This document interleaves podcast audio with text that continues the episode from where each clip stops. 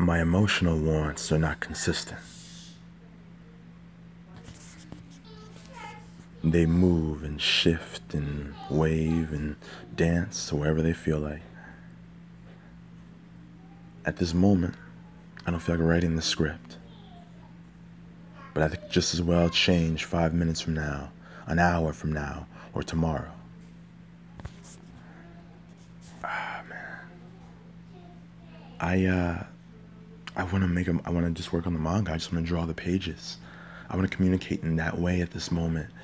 And now, now I'm beginning to see though that this is not, I'm beginning to understand this better. Simply going by my emotional desires is a poor decision. They're inconsistent, they're unreliable.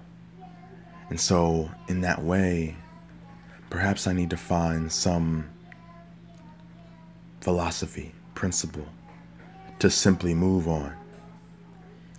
And the emotions, what may have to just be secondary to that.